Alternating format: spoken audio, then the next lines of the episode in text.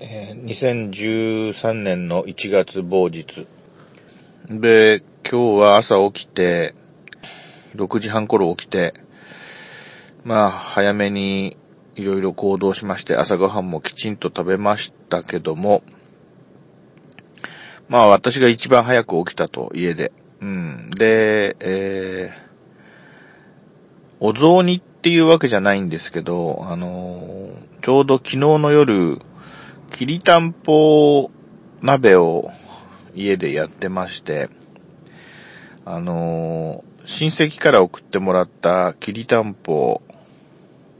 があったので、あのーまあ、フレッシュなうちに食べちゃおうっていうことで、で、そのきりたんぽ鍋の、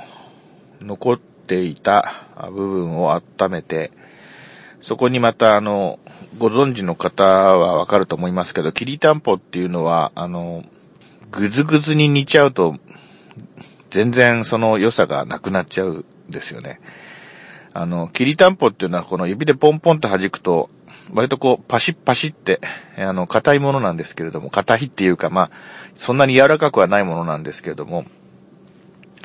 あのーそれをですね、えーまあ、鍋に投入するんですけれども、あの、コツはですね、あの、煮すぎないことですね。うん。で、これ本当かどうかわかりませんけど、あの、私にそれをそういうふうに教えてくれた人の個人的な意見かもしれませんけども、あの、どっちかっていうとですね、こう全部埋め、うずめちゃって、きりたんぽの鍋にはどういう具が、どういう出汁でっていうことについては、出汁っていうか、どう、どういうスープでどういう具が入ってるかってことについては、あの、興味がある方は自分で調べていただければと思うんですけども、まあ、ここでは省略しますけど、そこにまあ、きりたんぽを入れるタイミングっていうのは割とですね、食べる直前に近いあたりで入れないと、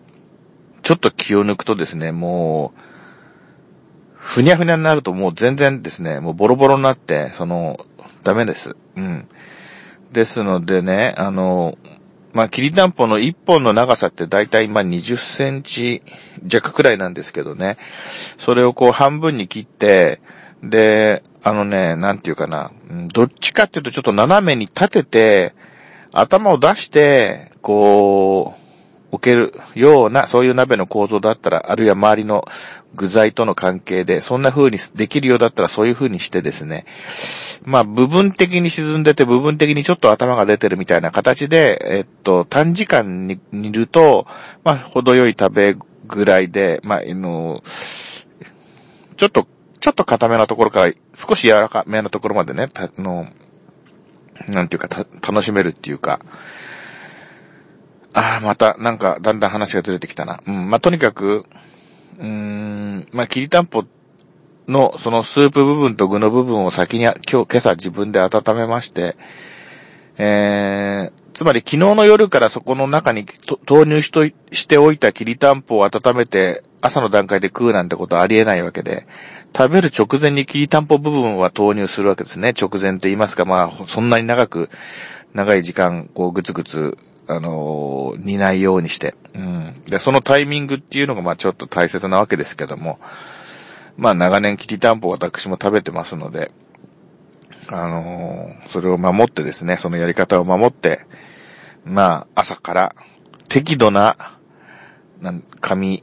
心地のきりたんぽ状態で、きりたんぽ鍋をいただきまして、えーそのきりたんぽにその鍋にきりたんぽを投入している頃に家族が起きてきたと。うん。それでまあ正月三が日明けで今日は、今日から仕事なんですけれども、まあ、職場のあの休業状態のサイクルから言って明日、明後日がまたお休みなのですけれども、えー今日はその谷間の一日、朝からまあ夕方まで本当忙しくって、うーん、まあ残業までしなくて済んだんですが、まあセクションによってはですね、ちょっと残業してる人もいます。そんな中で、えー定時をちょっと過ぎたあたりで